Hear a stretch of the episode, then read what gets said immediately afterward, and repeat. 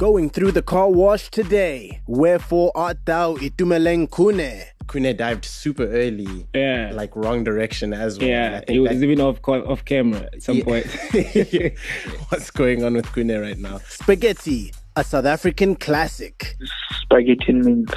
Every time. Spaghetti and mint. Spaghetti and mince. Like South African local food. And Teko Modise, too good to sell. Now they're thinking, yeah, but Kaizer Chiefs players, I've seen Musona going overseas, but Musona's contract was different to yours. So if you don't take care of your contract, you'll never go overseas. That's why you see Itu is also still around. He had no buyout clause.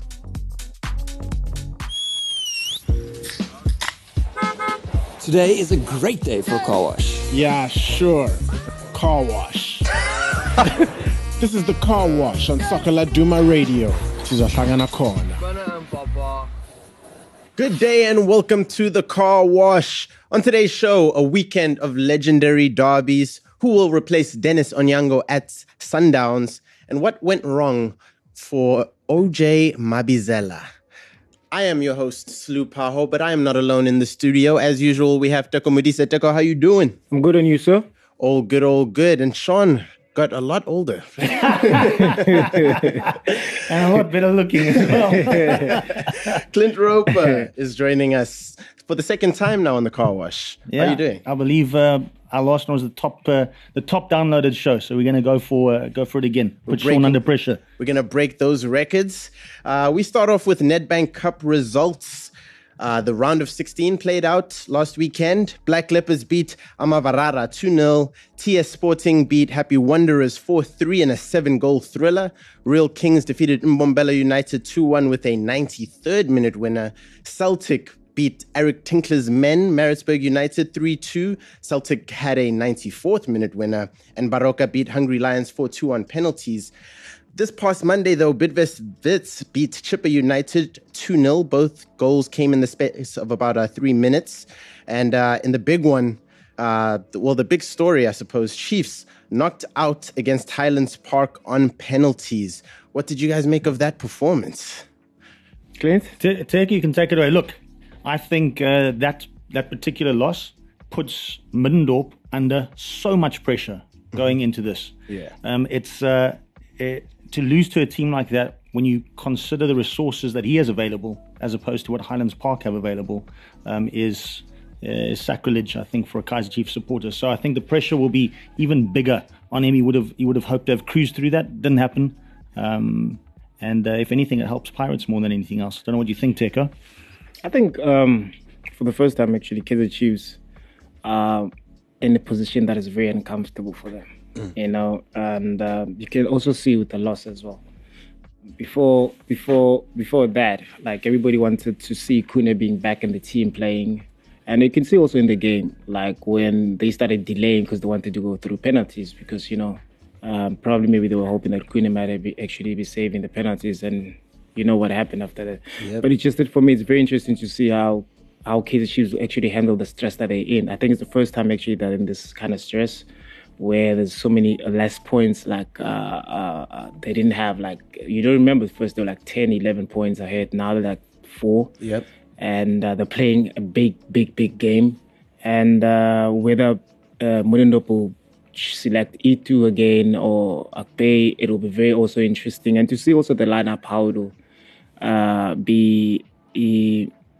We'll see it actually for Orlando Pirates, and Kaizer Chiefs as well. So it'll be very interesting. So for me, just think it'll be the first time seeing Middendorp being under so much stress. How would he handle it? Would he come out of it? That's very interesting for me to see. I think there's a game that actually will determine whether they're ready to win the league or not. Yeah, and in that Highlands Park loss, also the way that they lost, because they did have an advantage at some stage in the penalty shootouts. Yeah. And then, you know, Maluleka and Kamabiliad missed their penalties and they lose in, sudden death. And Highlands make no mistake. I actually wanted to ask you guys, did you see, Shalulile's penalty in the penalty shootout? The way Khune dived super early, like wrong direction as well. Yeah, and I think it was even off camera at some point.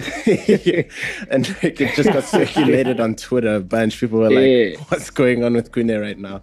And then in the other one, Sundowns win against VUT 2-0, despite having 4 suspensions. And what I wanted to ask is, Pitso kind of admitted that they got all of those yellow cards in the PSL on purpose so that they could serve those suspensions in the Nedbank Cup.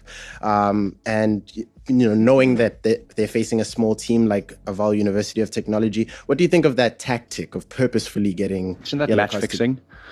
Can that not be match fixing? In the FIFA rule book, there's a rule that stops you from doing that, but I think it's UEFA, and it doesn't really, there's no rule in SAFA's rule book, it seems. Because he openly admitted it in the post-match interview that that's what they were doing. I don't think it's match fixing. I think it's clever. It's clever coaching, and hats off to him for managing the squad. It happens at the highest levels. You'll see it happening in Champions League rounds as well. So hats off to team management. I think possibly referees should be made aware of the situation and players that are looking at cards, and possibly go over to those individual players and say, listen, I will be looking at you. Don't try and trick me. I know you're looking for a yellow card. Yeah. So I think referees maybe have a bigger role to play in those kind of situations. But no, I don't think you can point fingers at Pitso. I think you got to applaud him. Yeah. Because I also said that Pitso, it wasn't his first time actually doing it. It's just that it was the first time being exposed in that way.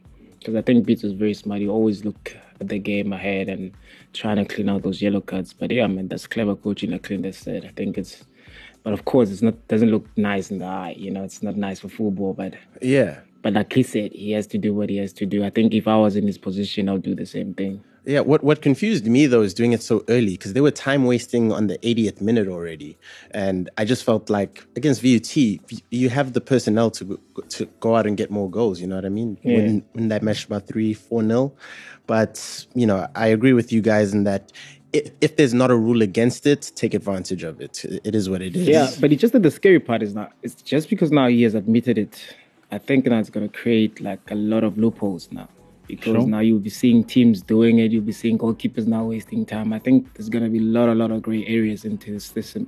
And I think maybe SAFA, the PSL should come in and actually maybe find a way how to deal with it, because you're going to see a whole lot of it.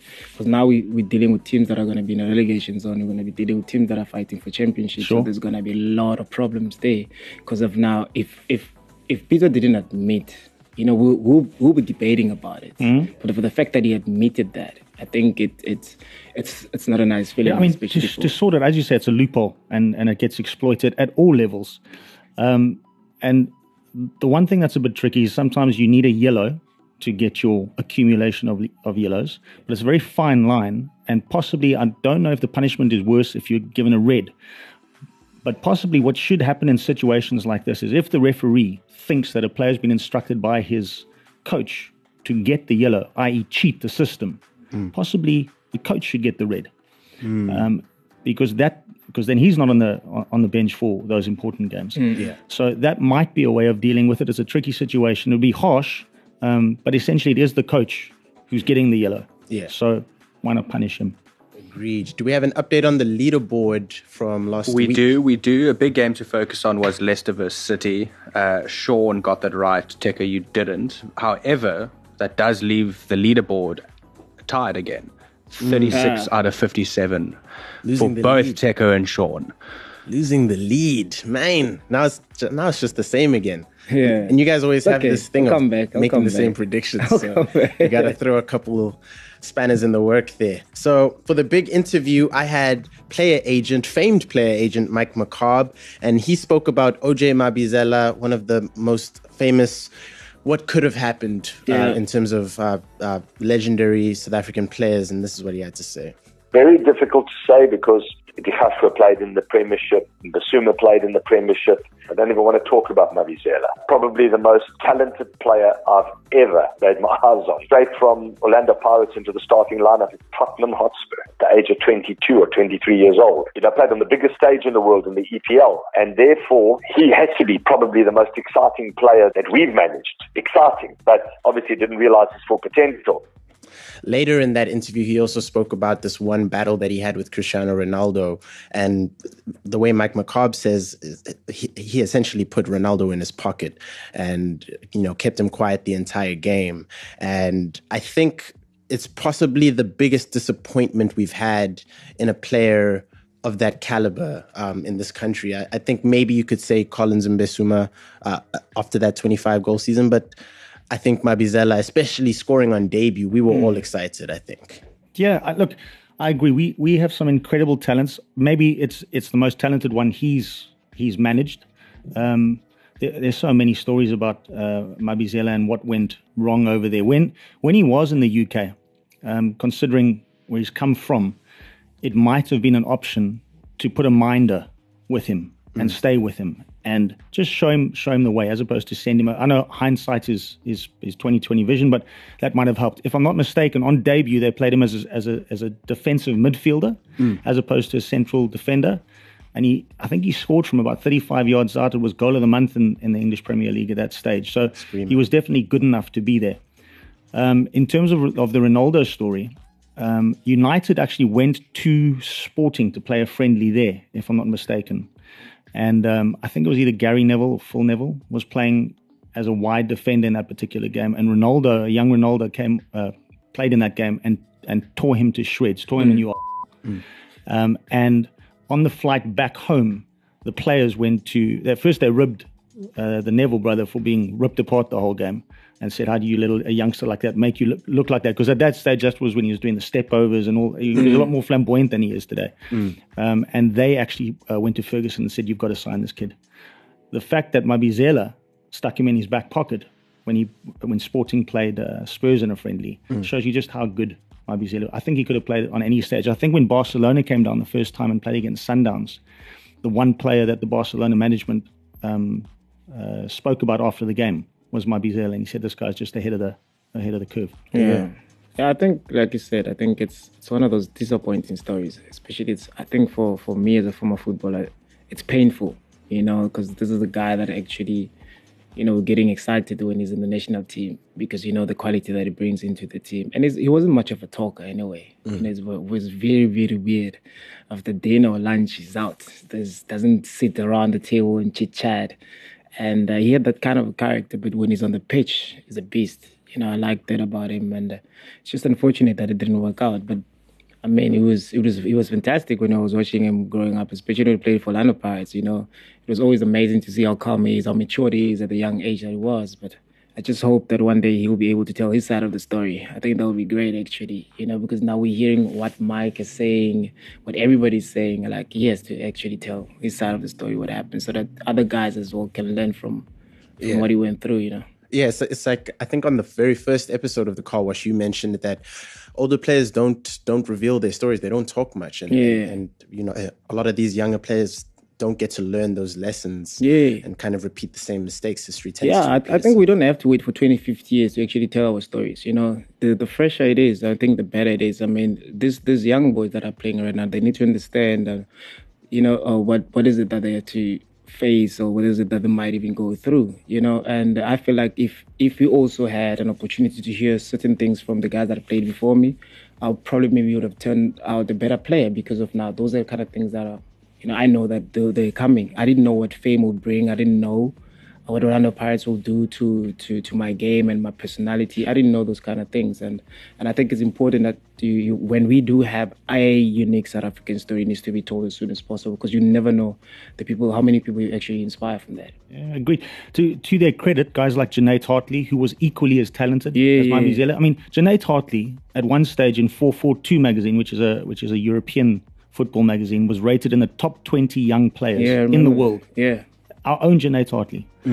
I think he might have gone to France after that for a little while, but then he fell off the rails, and he's now going around telling his story. I think Pitso used him once or twice to come and speak to the Sundowns players and let them know just how quickly it can go all wrong.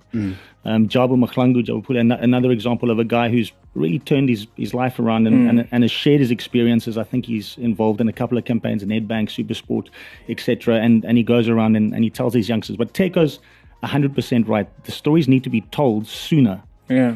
because the players who are coming through need to benefit from that. It can't be told 20 or 30 years later. So if old John is listening to this, give us a call. Let's get you on the car wash. Let's tell your story. Let's help the next generation. Definitely.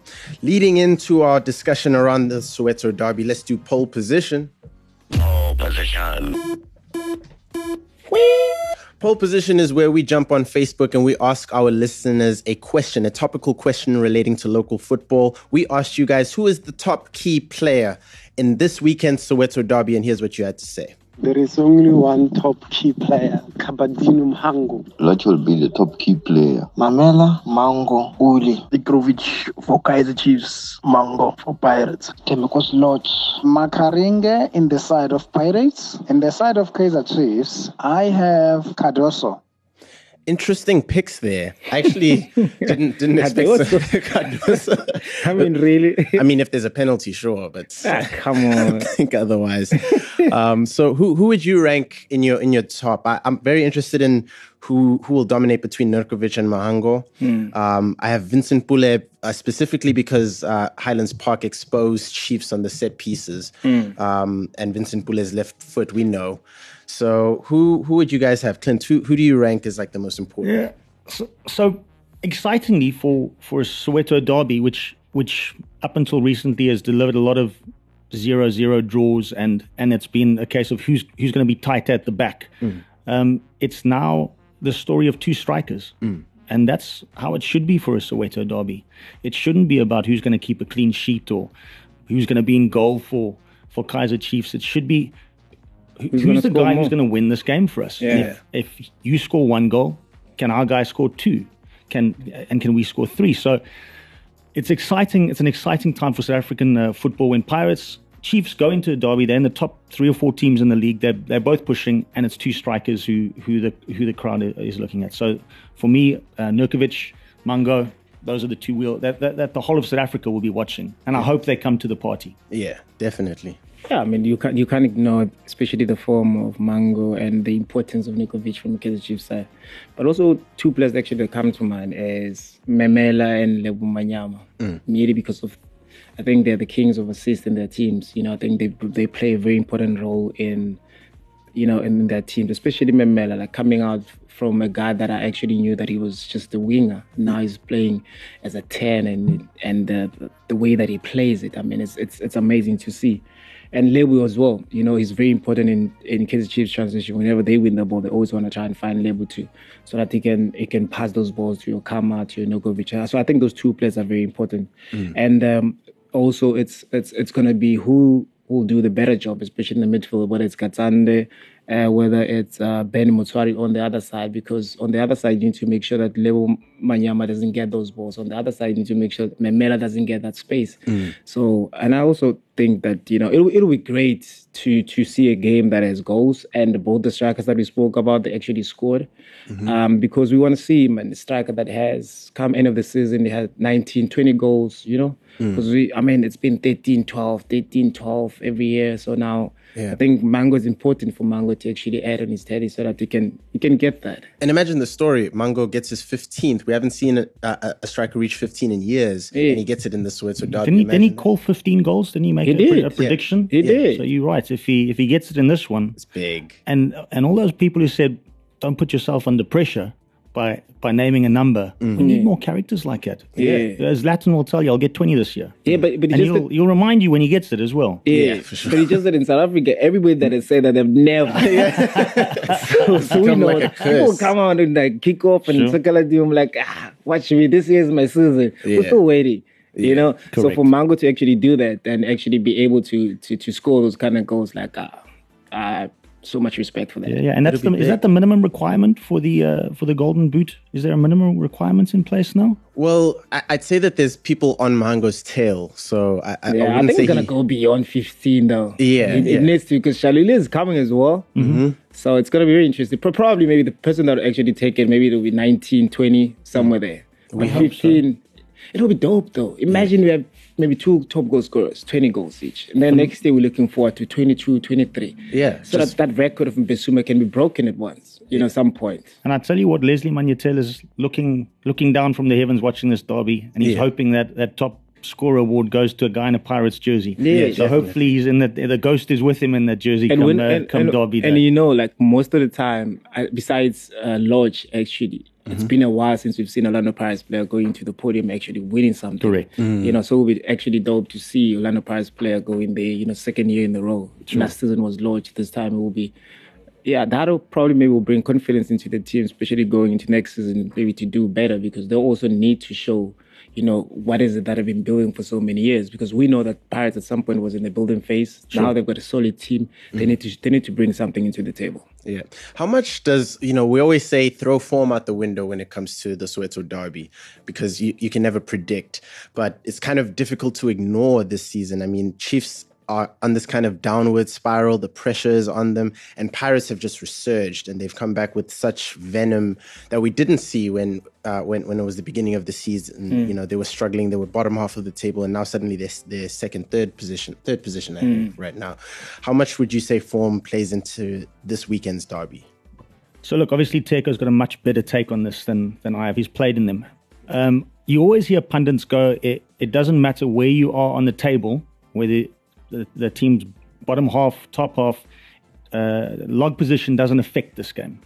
In this case, I disagree.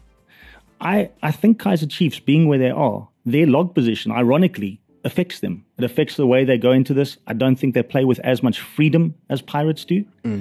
And so it actually counts against them that they're up there. It's the business end of the league.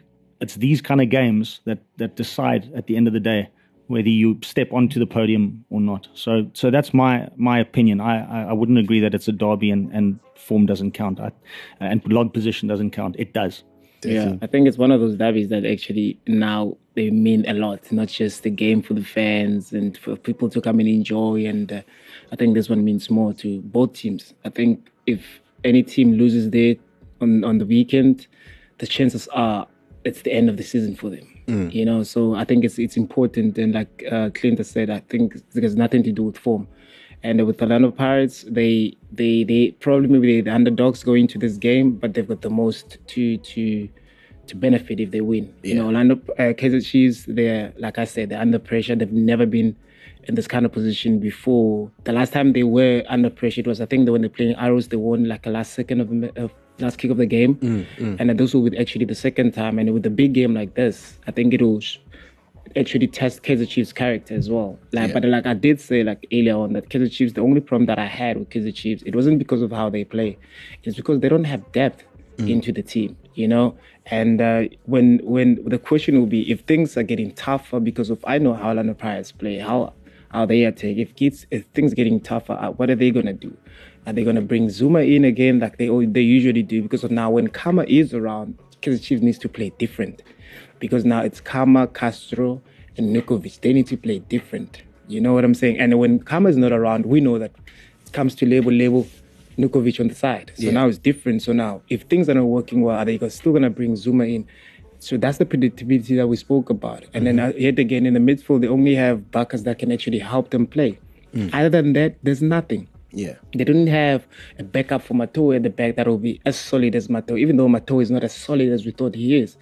Or Cardozo is the one that is actually solid, but they don't have. I don't think pound to pound, I don't think Kaizer Chiefs have maybe even a plan or something that they can do to upset Orlando Pirates, especially the way Orlando Pirates play. Yeah. Set pieces, yes, they might score via set pieces because Wayne is not as great coming out and collecting the ball. But in terms of open play, if Orlando Pirates can bring the team that they had, especially in the second half against Vets, trust me, we're going to see a derby that is full of goals from one side. Yeah, because I believe that Kaizer Chiefs has got so many wrong things that they're doing defensively, and if Pirates can find those things and use them, I promise you this is going to be a derby that we'll be speaking about for the next 2 years, especially with the form that they're in as well. But what's interesting is the very thing that we were all praising Kaizer Chiefs for at the start of the season. They know they're starting 11. They pick the same team. We know what substitutions they're going to make. They're an oiled machine. And Middendorp was being praised for that. Yes, they weren't playing maybe attractive football, but they were playing winning football. Yeah. And they had a system. Everyone could see the system, but they couldn't do anything about it, and the system worked. Come the second half of the season, the fact that they haven't had to go to plan B as such and plan C and find different ways to win, and now they're having to do it, is counting against them. Whereas Pirates, as you say, Pirates can do a lot of different things. They've got a lot of different ways to hurt you. They can go direct. They can keep the ball. They can push you high up. They can press high up on the field. Or they can play on the counter. They've got all those things. Chiefs play a very certain way this season, and they're not changing it up from what I can see. No. Yeah. It's this strange thing with Middendorp. You know, earlier in this first half of the season, he beat Sundowns twice. He beats Pirates twice. And now second half of the season, we're nervous. You know, Chiefs fans' hands are sweating now. Suddenly, it's he doesn't look like he has fresh ideas. He doesn't look like he has a plan of attack if they have to come back from 1-0 down, for example. You know, they grabbed that late winner against Arrows. But to be honest, if Arrows had scored first in that game, I don't know if Chiefs would have had it in them to come back. And this is a Pirates team that it's super dangerous. And now there's this other question of Khune versus Akpeyi now. You know, we did say we don't want to talk about keepers in goal, but it kind of is a big question. Do you start Khune in this derby, or do you start with, you know, old trustworthy Akpeyi, who's got a couple, you know, player of the match awards this season? He's had a good season. If Middendorp starts Itumeleng Khune, and then I realized Middendorp is not the one that's in charge of putting out the lineup. There is no way that he can start Itu, because how many games have they played this season, you know, and how many clean sheets does he have? And you look at Wayne Sunderland, they're more or less the same in terms of the stats as well. These are two important goalkeepers, okay, maybe including Onyango. These are three important goalkeepers in the league right now. So now if you're putting Itumeleng Khune now, this big game like this, that's an emotional decision. It's not tactical, because it's not going to help you anything with tactics. So it's an emotional decision, and once you do that, you can't stop it. So now you open up this route that anybody that goes and get injured, which means Bernard Parker can stay for 2 months. When he comes back, he needs to play. So now there needs to be like a plan within the team. You need to also wait for your chance to come and play. And Akpeyi should have 2 or 3 games that are very bad. Of like, okay, Itu, now this is your chance. But you can't just be emotionally just because Itu is there. And I'm like, now he needs to come back. Akpeyi has been doing great. So what are you doing to Akpeyi's confidence when you do that? Because this is a guy that actually nobody believed he'll do with the stuff that he did. Sure. Yeah. This was the first game Akpeyi was on his boots, Chief. Yeah. One shot, Akpeyi, hey, butterfingers. Now he's improved. Now he has gained trust in the Chiefs fans as well. So now, those the same guys that said they wanted to see Itu playing against Highlands Park, they're the same fans that are saying, hey, we need Akpeyi back. So Kaizer Chiefs will never be satisfied. But I think for Mourinho come the derby, he needs to go with this tried and tested, and this is the guys that I've been playing with the whole year. Yeah. Because it's important not to tamper with that, because of now he's got nothing else but to look at the league. If he doesn't win come Saturday, I promise you, I'm saying this right now, he'll never win the league. Yeah. And it's tough, you know. It's interesting. Brian Baloyi, I think, did an interview recently where he said that he'd pick Khune over Akpeyi, but, you know, it's Spider-Man, Spider-Boy. Maybe there's some personal relationship there. I don't know. What would you go for? It's such a difficult decision for him, especially based on the last result with Khune there. Tactically, what does he gain by putting Khune in? Definitely, when it comes to distribution, Khune is up there with the best in the world. So there maybe you win, and if Pirates are playing this side of the halfway line and pushing up, it allows Kune's distribution to hurt you on the counter, which possibly Akpeyi doesn't have in him. But from a consistency, playing week in and week out in the grind, I think that's what's needed in this particular game. Yes, Kune's been on the biggest stage. He's played for Bafana. He's played in the World Cup. I'm not sure Akpeyi can say he's played in these kind of derbies before, but certainly based on his form, he deserves the number one jersey. And in games like this. Because what happens if Khune plays and they lose this? Then do you put Akpeyi back in? Then it's too late. It's too late, yeah. So tough call. I wouldn't like to be Middendorp this week. So last year, Jerry Skosana did an interview with Kickoff, and he was talking about taunting players before the match. Jerry was stupid. Jerry was as a guy that he's got too many mind games. Yeah, he said in the tunnel, this is a direct quote from him, he said, "I'm going to play Chiefs. In the tunnel, I would say, hey, you guys look pretty. Look at yourselves. You look like beautiful ladies. I'm going to have a little bit of a snack on the field."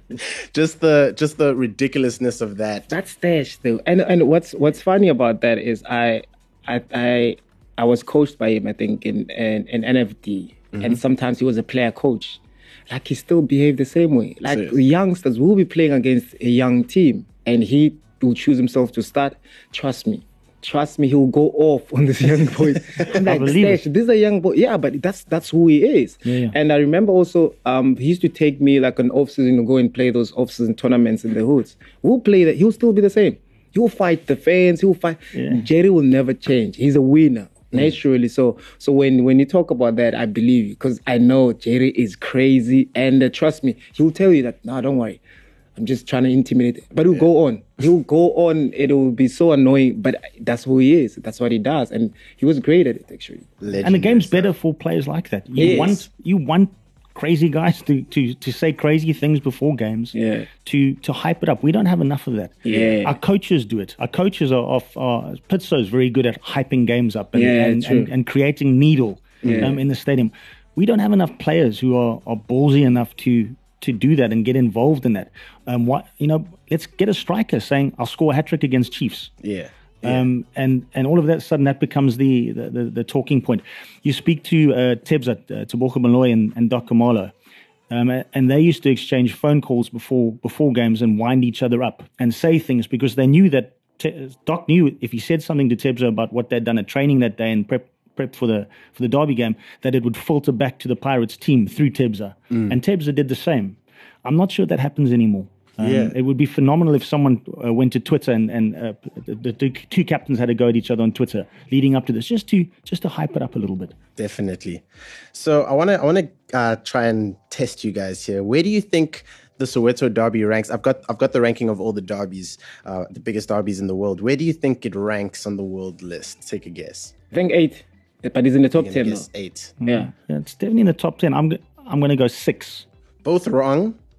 It ranks 12th, and I'll quickly go through all of them and you'll kind of realize, I guess in terms of just like people talking about it. So it goes El Clasico, Manchester derby, Man United versus Liverpool, Madrid derby, Milan derby, De Clasico, which is Bayern versus Dortmund, Super Clasico, which is River Plate versus Boca Juniors, North London derby, Merseyside derby, the Old Firm derby, Rangers versus Celtic, Cairo derby is just ahead of the Soweto derby. That's Zamalek versus Al Ahly. And then it's the Soweto derby. And just behind that is Club Africain versus Esperance, which is the Tunis derby. And there's no Pretoria derby there. No Pretoria derby there. I wonder what they have to do, actually, to get that. No, it'll never get to that. You know the one difference between our derby, the Soweto derby, and all the other derbies in world football? Mm-hmm. And I think this is a beautiful difference and should elevate us up that list, or if a different list was done, is that in every other derby that you've mentioned there, they need to have police and army separating fans, getting them into the stadiums at different times so that they don't come into contact with each other. Yeah. Mm. Ours is the only derby in the world that means as much, the win and the loss hurts as badly, but they're sitting together, in amongst each other, singing, dancing, crying, feeling the pain, and celebrating the win. Yeah. But we're not trying to kill each other. We're not trying to. There's no tear gas to try and get us to stop fighting with each other. And I think that's if there was a ranking of the most beautiful derbies in the world, the Soweto derby would have to rank as number 1. Definitely. And it's interesting to me that we drink just as much as any other country. No, we outdrink. We're the top of the and so there's Black Label Castle flowing, but no beef, no fights. But I think also, Clint, it comes back to the characters that you spoke about. If we had players like your Jerry's, Skosanan right now, and hype up the derby the way that it's supposed to, we'll actually get back to the fans, being that, when Kaizer Chiefs scores, and then the Orlando Pirates will go quiet the whole game. Now it's no longer the same. Now you see Orlando Pirates fans sitting with SuperSport fans and all that kind of stuff. So I think if we had characters like your Jerry's and them right now, it would be so dope. But it's just that right now we don't have, and everybody, that's why you see now everybody, team that loses, people go on their Instagram and post their man of the match. They don't care. Most people, they actually don't understand what it means for a derby. They don't understand when a team loses. You'll find a friend, Orlando Pirates fan, that's just lost it, that will go a week without eating. He'll be miserable for the whole week. I think this is an important game. I think players that are involved, they need to understand how big this thing is. For you to be part of it already, you're part of the history. Because not many players are able to actually be saying, I've played a derby. So this is an important, especially this one. This one is just as important And I think they need to realize, especially for Orlando Pirates, if they win this, Chief, I'm sure Orlando Pirates fans will be working, you know, topless there in Soweto because of, you know, the bragging rights. Sure. And I actually was speaking with one of the fans during the week. He said, we don't want Pirates to win. We don't want Kaizer Chiefs to win the league because if they do, they're putting us under pressure and they talk too much. Correct. Mm-hmm. And he says that if Kaizer Chiefs win the league, there'll be billboards everywhere in Joburg and the whole of South Africa. Yeah. And I said, but you guys will do the same if you win the league. But he said it's better because of them. They're not as flamboyant. They would rather have Sundowns win the league. They don't mind. They don't mind that. Saying if Sundowns and Vets win the league, that's fine. Yeah? Not the Swans. Yeah. Absolutely hilarious. I did 10 quickfire questions with Aubrey Modiba. 10 quickfire questions is where we get your favorite PSL players on the line and put them on the spot. Play that. My name is Aubrey Modiba, SuperSport United midfielder, and these are my 10 quick fire questions. Okay, who is the funniest guy in the PSL that you have played with? Vincent Kobola. Vincent Kobola. We've had that name a couple of times. Who's the flashiest dresser? I'd say Keegan Buchanan. And then who is the worst dressed player in the PSL? Chamono Data. Yeah. All right. What's the worst mistake that you've made in a match? My worst mistake I've made in a match, I think losing the ball against against Amazulu and the squad. And then who is a teammate who thinks that he's funny but actually he's not funny? Washington Ruby. Okay. What is your best footballing memory? Winning player of the season at SuperSport. And then what is the best goal that you have scored in a match? Goal against Golden Arrows. What type of goal? In Bombela. I got the ball from Brett. Then I played 1-2 with Brokey. Then, cracker from outside the box. What is your favorite car at the moment? Not that I'm driving it, but A45 Mercedes-Benz AMG. And then what is your favorite local food, favorite South African food? It has to be spaghetti and mint. And then what is your favorite holiday destination? Italian stallions. Paris, France. Have you been? Nope. I'm planning to. Every time. Spaghetti and mince. Spaghetti and mince. Like African local food. And why is that? I've also had that exact answer before. I've had pasta or spaghetti bolognese or something before. And I'm like, it's in the name, dude. Spaghetti.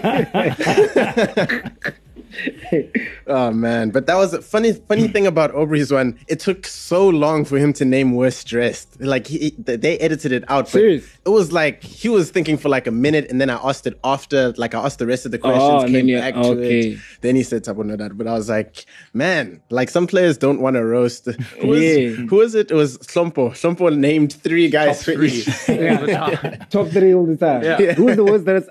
Myself. Yeah.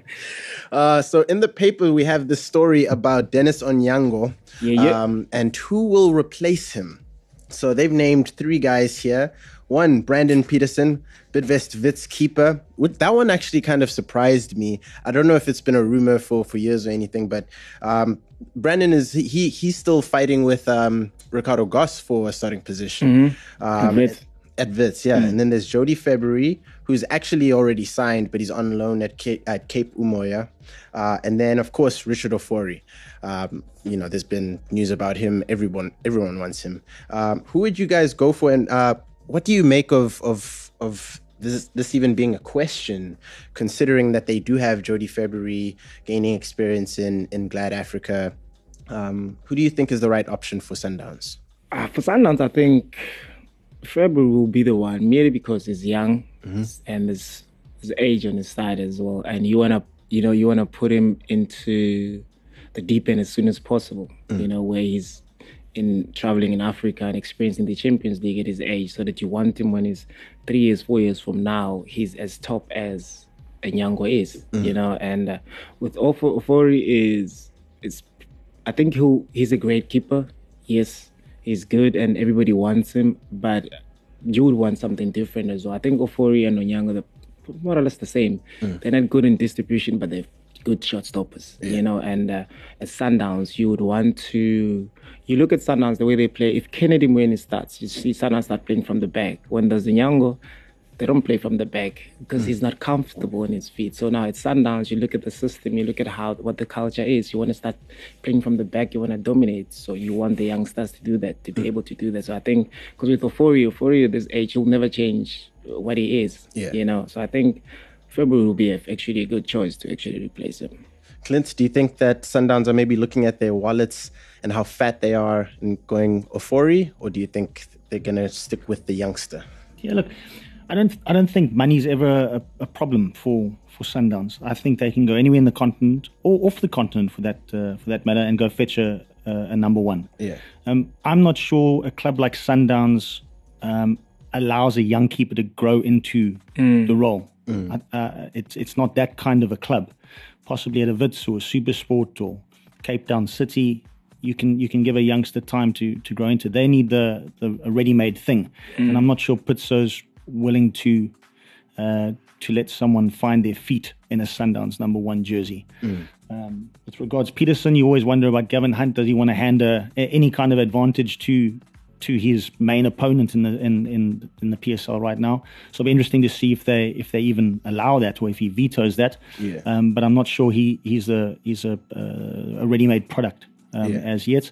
I'm surprised, but I'm not sure about the contract situation. But there are a couple of South Africans abroad who are playing in goal at a very high level, and certainly a guy like Keat, for example, whose salary I'm sure Patrice could match if he really wanted to bring him back. Yep. And he is a legitimate Bafana number one candidate. So there's maybe an option as well.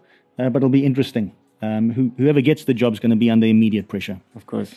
In the papers today, we have a couple things. We can brush past these because we don't know how valid they are or if they'll come to fruition. But Justin Shonga looks like he might be out of the door at Pirates. He's only made, I think, 8 appearances in the league this season. He's struggled to make his way into that starting 11. What do you make of that? I think Joseph Zimba doesn't he doesn't fit into the system that they're playing right now. But he used to play a lot under Micho and Roland, and of course he's a good player, but looking at the system, looking at the diversity that they have, especially up front there, it becomes difficult for any of these guys to play because you've got Pule, you've got your Lodge, you've got Mamela, you've got Mhango, there's speed, there's skill, there's this, and they also need to come back and defend, so it forces your Shonga to work extra hard, but I think if he goes anywhere else, he'll be good. He's a good quality player, so definitely. Yeah. New contract on the cards for Buhle Mkhwanazi. What do you think of Wits' new setup with Tyson at right back? They just got Lorenzo Godinho. Do you think, obviously Buhle, I think, deserves the extension, right? Let me tell you, look at this way. Like, I remember having this discussion with Sean. I said, Sean, now that they signed Godinho, will they play Tyson as a right back or Godinho as a right back? Because Godinho is not a right back. And then interesting enough, the first game, Godinho plays as a centre back and Tyson as a right back. So if you go back, Tyson has been on the radar for Orlando Pirates because they've always wanted Tyson to come with Orlando Pirates. So now look at Gavin. Gavin, what he does is he signed Godinho just as a backup because he knows that if anything happens off-season, Tyson can go already has a player. So now with Buhle Mkhwanazi, yes, you wouldn't want to lose two of your top players in the team at the same time. So Buhle Mkhwanazi, yes, he deserved because he's been there, he has served Wits so well. But I think Godinho, Kasai on the side, I think he is a replacement for Tyson.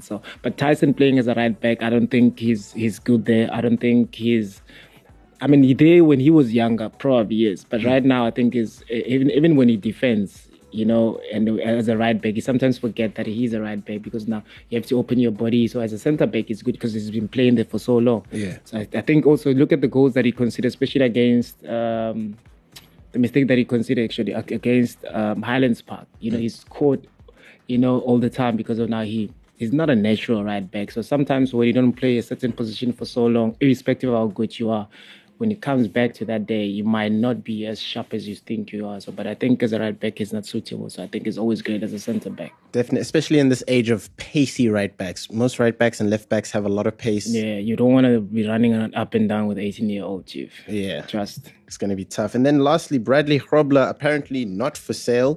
SuperSport United have come out and said this. So what the question that I have, though, is when clubs come out and say this, are they being serious or are they trying to angle for a higher fee if he does leave, saying like he's off the table, because that's generally a negotiating tactic, I think. I think, okay, Clint. I was going to say, look, every player, even when clubs do go, not for sale, every player has a price that a club's going to go, yes, you can go. Yeah. Even Messi, even Ronaldo have got a price that even though the club says, no, he's not for sale, if the money comes, he will go.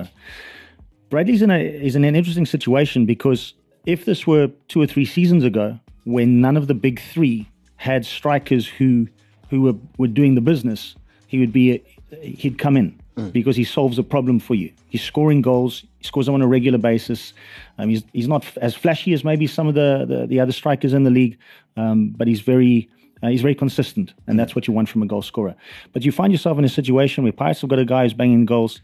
You've got Chiefs banging in goals. Maybe Sundowns not as much, but I'm not sure he'd go to a crosstown rival either. So that's a difficult one. Yeah. So besides those three, who can then afford him after that?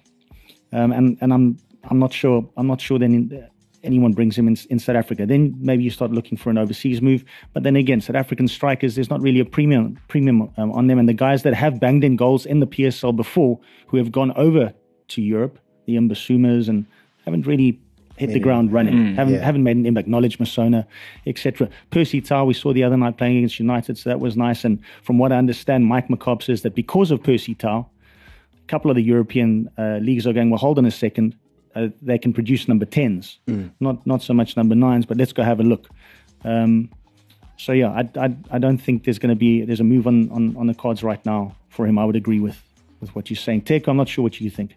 Firstly, what I would say is, like, for teams to actually come out and say Clint is not for sale, I think it's important for players and the agents as well to have a buyout clause. That's the first thing.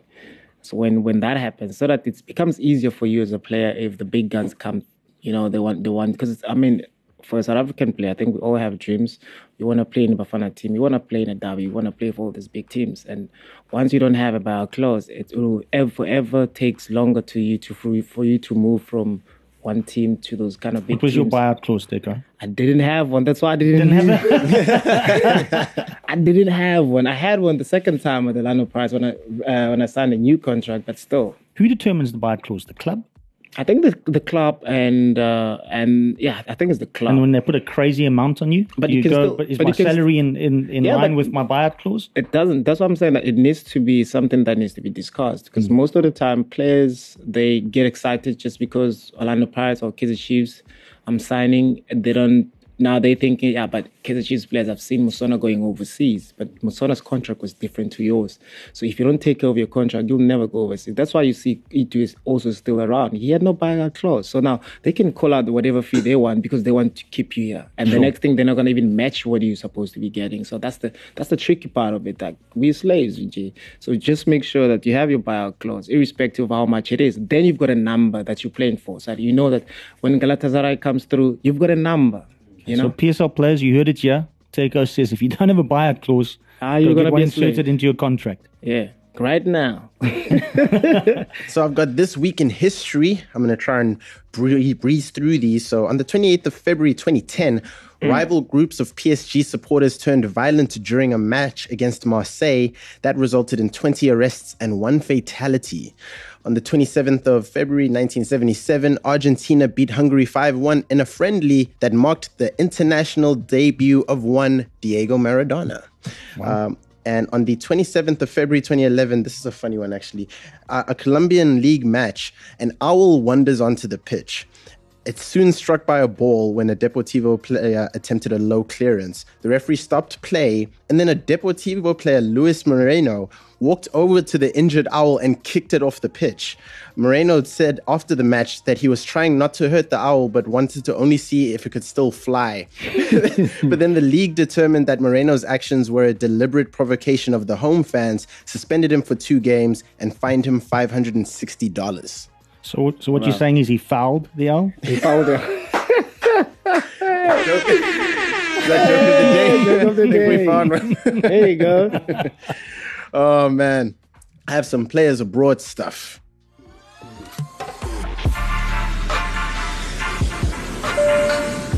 Players abroad on Soccer Laduma Radio. So Keenan Aya, Luke Leroux and Tashreeq Matthews all played for Varbergs in Monday's 5-1 Swedish Cup loss to Hammarby. It was Keenan's first start. Leroux and Matthews came off the bench in the 61st minute. Last week Thursday, we saw Percy Tau play against Man United. He started in that one. Not his best performance, but he put someone on skates, though. Who was the defender that he sourced in the box? I actually can't remember. Man United fan. But you know, they're all anyway, so true. Elsewhere, Simon Bele, he played in Monday's 1-0 home win over Fatima for Sertanense in Portugal.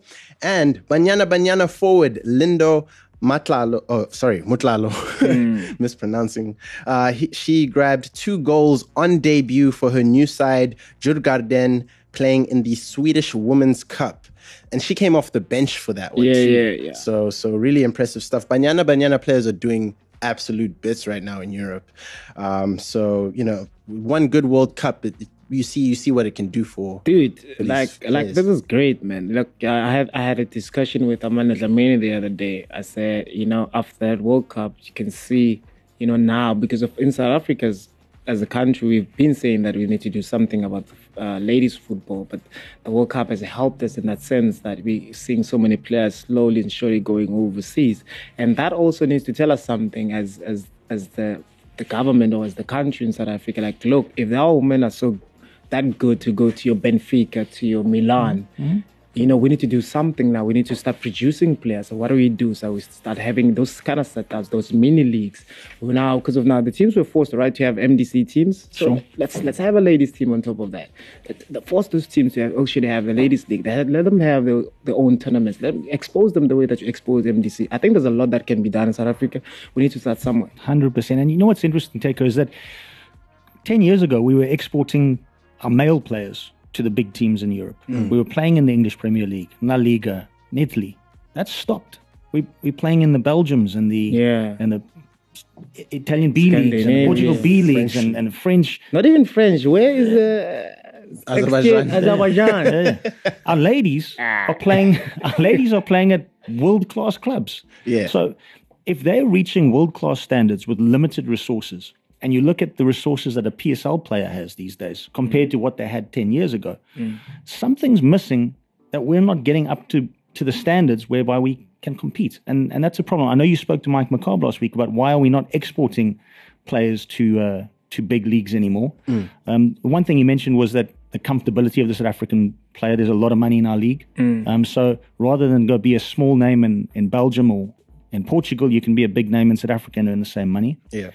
2, there doesn't seem to be that hunger anymore to prove yourself on the bigger stage. In the past, guys like Fish and Bartlett and Fortune wanted to actually put themselves up amongst the best, test themselves amongst the best. There just seems to be that lack of wanting to show your talent and test it against the best in the world, which is why when you see Percy Tau against United, you get goosebumps. But we need to be seeing more of our players do that. I think also what contributes to that, Clint, is because we don't have so many footballers that played there that actually did well, like in the last 10 years. Now we're riding on pace because of pace. We're hoping that if Percy does well, then we hope that he unlocks it for us, like United did for us so many years ago. So now it's just that guys go and play in Azerbaijan one year and then they come back. So that also builds so much into the local players. They're like, if he's that good and go overseas and comes back, what am I going to do there? I might as well stay here. Let me milk it here. So that's why you feel like there's so much comfortability within the country. It's because guys that are actually supposed to be making it, they're not. So they don't give the guys here confidence enough to go to. Yeah. Definitely. Hope. Speaking of overseas, let's have the international news desk.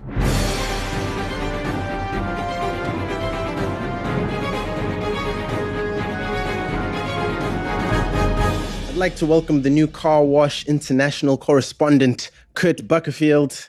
How are you doing, Kurt? Good, thank you. What is up, my good people? We have the El Clasico to preview. In other news, though, I don't know how much you know about this. There's the coronavirus impacting Italian league matches. I think they're going to be played behind closed doors.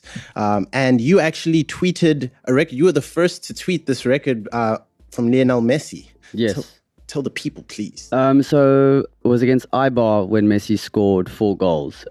He had just surpassed 1,000 goal contributions. So he's currently on, I think it's 1,002 contributions in 850. Well, now it's 854 matches. The first player in recorded history to achieve 1,000 goal contributions. Incredible. Okay. Yeah, and I remember growing up and people always said Pelé scored over 1,000 goals. Yeah, but he was playing against people that are in the army, they're guns, they're not footballers. Against the squirrels. Yeah.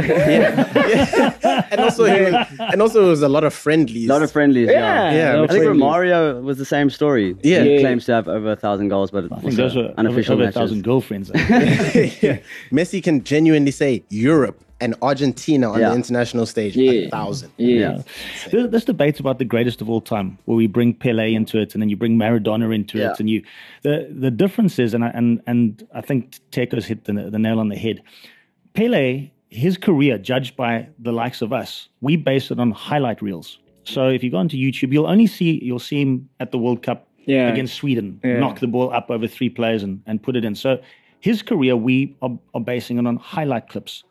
Maradona, we only really saw him when he played World Cup games. So every 4 years, we would watch him play 4 or 5 games, and he'd do very well. But we didn't see what he did on a day-to-day, every week basis. Messi and Ronaldo, every second of their playing career is documented and zoomed in on. And so they've been judged on every second of what they do. Yeah. So it's different eras. And yes, Pelé was phenomenal. Yeah. And for me, Maradona, I wish I'd seen him day in and out because I think he truly was a beast and would be relevant even today. But the fact that Messi and Ronaldo are doing it under magnifying glass, where every touch is... But that's, just to add to that, Clint, I think like in this age of technology when coaches can analyze every move, your game is studied completely. Everyone knows what Messi's going to do when he's on the ball and you still can't stop him. Whereas back in the day, I don't think video, technology, players weren't studying Pelé on video. Or they might have been, but not as in depth as it is. If we had VAR, then England wouldn't have won a World Cup. And Maradona would only have one World Cup as well. Yeah. Hand of God. But let's look at this El Clasico. What are the key things to look out for in this match? Is this the first or the second? It's the second one without Cristiano in it, right? It's I think the second or third one, maybe without Cristiano Ronaldo. Yeah. Third one, but yeah, Real Madrid definitely miss a player like that in these types of games. He's probably at least in the modern day, the biggest big match player there is, or the best at least. Yeah. So I mean, I think he still holds the record for the longest scoring streak in El Clasicos, which was 6 matches. Mm-hmm. He's the third top goal scorer in the fixture, and he was just at Real Madrid for 10 or 9 years. So yeah, Real Madrid miss a player like that. Yeah. Interestingly, Real Madrid kind of mirror our own Soweto derby this week because they got hammered last night by City. Mm-hmm. Yeah. And they got Sergio Ramos was sent off, if I'm not mistaken. Fantastic. So they go into this El Clasico again under pressure from their fans, having just been embarrassed in a cup game. Yeah. And also similarly, this also might decide the title in Spain, as this weekend Soweto derby might decide the PSL. So it's going to be an interesting one. Stats wise, what are we looking at? What's the feel? Because we know Messi's coming into this on the back of a 4-goal performance. In the league, how's Madrid been performing this season? Well, they've kept the most clean sheets. They've been defensively sound, but over the last few games, I think they've lost 3 games of their last 5 across all competitions, but they definitely come into this game off form. But I think the same can be said for Barcelona. That 5-goal match, I think it was paper over the cracks, to be honest. They aren't playing really well. Messi hasn't been playing really well. I know when you look at his stats, he's got 23 goals and 16 assists in 29 games. So you go, well, this guy's in the form of his life. But he really isn't. He isn't playing that well. So I don't think that it's a difficult one to call. I think I'm going to back Real Madrid for this game, to be honest with you. Barcelona have too many injuries. I mean, Suarez, Dembele, they're missing a lot of players. Mm-hmm. But they have the GOAT. They do have. And That's funny. Did you see? He actually was brilliant in his cameo. Did you see the unveiling? Where there's video footage of him. I wish players would stop doing that. Tap the ball 3 times and kick it into the crowd. Yeah. It is unbelievable. What's interesting is Messi's come out recently and said, Barcelona are not good enough to win the Champions League. Yeah. And then a day or 2 later, the coach has come out and said, well, I don't agree with that. I mean, he has to toe the line. And obviously, the directors have probably given him a call and said, hey, Messi just said we're not good enough to win the Champions League. Why? And he's had to come in and say, well, we are. But I do think they're better prepared and better. Just their style of football is always going to be a dominant front foot kind of style of football. And based on what happened to Real Madrid last night, I'm going to go with Barcelona. You're going to go with Barcelona. Yeah, yeah. Just Messi, doesn't matter if he's off form. Yeah. The guy is just a genius. Yeah. There's nobody or no system that can stop him. That's what makes him so great. I think the fixture depends on him. Yeah. The way the result goes, I think if Messi pitches up, then Barcelona win comfortably. But if he has a quiet game, like he did in the last Clasico, it was a 0-0 back in December. Then I think it could go Real Madrid's way. I really do. Yeah. Messi is very moody. He plays when he wants to. Yeah. I just hope that on the Clasico, from the game, from the first minute, I think he needs to step it up as well. Because I think he's been in the media lately for all the wrong reasons. And we never thought Messi could actually speak to the media about what's happened. Yeah, there was Barcelona. The Abidal thing. Yeah. So yeah. I think now he needs to actually start showing on the pitch as well. We know that he's concerned about the team and maybe not signing the right players. Some of the players that we're signing, the YouTube players, we don't know. When we sign last minute, YouTube player come here. So that shows that Barcelona, anybody actually can now play for Barcelona. Because we also saw, so who's this Boateng now plays for Barcelona? Clint, come on. Prince Boateng, Barcelona. So it shows now that there's a problem in that team. So I think, this is maybe one of the games that actually will, maybe put water, on the fire that's happening within the team. Sure. I think it's important for them to win this game. Sure. Definitely. Well, if Messi did want to put pressure on the Barcelona coaching staff and the sporting director, this is the game to lose. We hope he doesn't think like that. No, of course not. Could Sergio Ramos getting a red card, does that put pressure on him in this game coming up? Do the fans point fingers at him for what happened against City? And does he come out with a point to prove? I don't think so, if I'm honest with you. I don't think so. I think that his red card was warranted. It was his 26th red card of his Real Madrid career. Yeah. No, he's an animal. No, he is. I'm just saying, does he come out with a point to prove to the fans? I'm not doubting that he deserved the red card, but does he come out with a point, and does Messi take advantage of that, knowing that ref's probably going to be looking at Ramos? And, of course, he's been sent off. I think he's got the most red cards in this fixture as well. Yeah. No, so he'll definitely Messi to pieces in this fixture. Yeah. Do you remember years ago when he, I think he pushed Puyol in the face, and while he was walking off the field, he pushed Xavi in the face and completely lost the plot. He's an animal. Definitely, I think he's under pressure, but I think the whole of Real Madrid's defense is under pressure right now. They were having a great season up until a few games ago. And Ramos, defensively, I think over the years, he's been seen as one of the greatest defenders of all time, which I'm not going to argue with. But I think defensively, I don't think he's in the same bracket as a Piqué defensively. I think Piqué reads the game better than him. So Ramos, if you're going to run at him, I think you can get behind him. He makes rash decisions, as we've seen time and time again. But he's a great player, of course. He's a warrior. Definitely, of course. But definitely under pressure in this game. And that is how we wrap up the International News Desk. I know you are under pressure, Kurt, so we can let you go now. Thank you very much for joining us. Thank you, Kurtie. So I am under time pressure now. Let's jump into upcoming games. You guys have kind of laid your predictions down. So you're saying in the El Clasico, you're going with a Barcelona win. Correct. Barcelona, sir. Barcelona. Sean agrees. He's going for a Barcelona win. Chiefs versus Pirates. Sean, actually, I'm gonna keep this one to myself until you guys say yours. So, what's your prediction for Soweto Derby? Soweto Derby. Yeah. Orlando Pirates win. Orlando Pirates win. He's going for a Chiefs win. And then, lastly, SuperSport United. Clint, I'm going for a Pirates win. Oh, I think Pirates are just going to play with more freedom. Thank you, sir. Okay, cool. So if Clint gets that right, he immediately gets 27 points. Because we can get him on the log there. Kind of a percentage, he'll win. One out of one, Definitely. And lastly, SuperSport United versus Bidvest Wits. Thoughts on that game? What's your score prediction there? I'm going to go with Wits. I don't think they lose this one. I think Gavin's going to talk to the lads, get them up for this and have a real go. I go for a draw, Chief.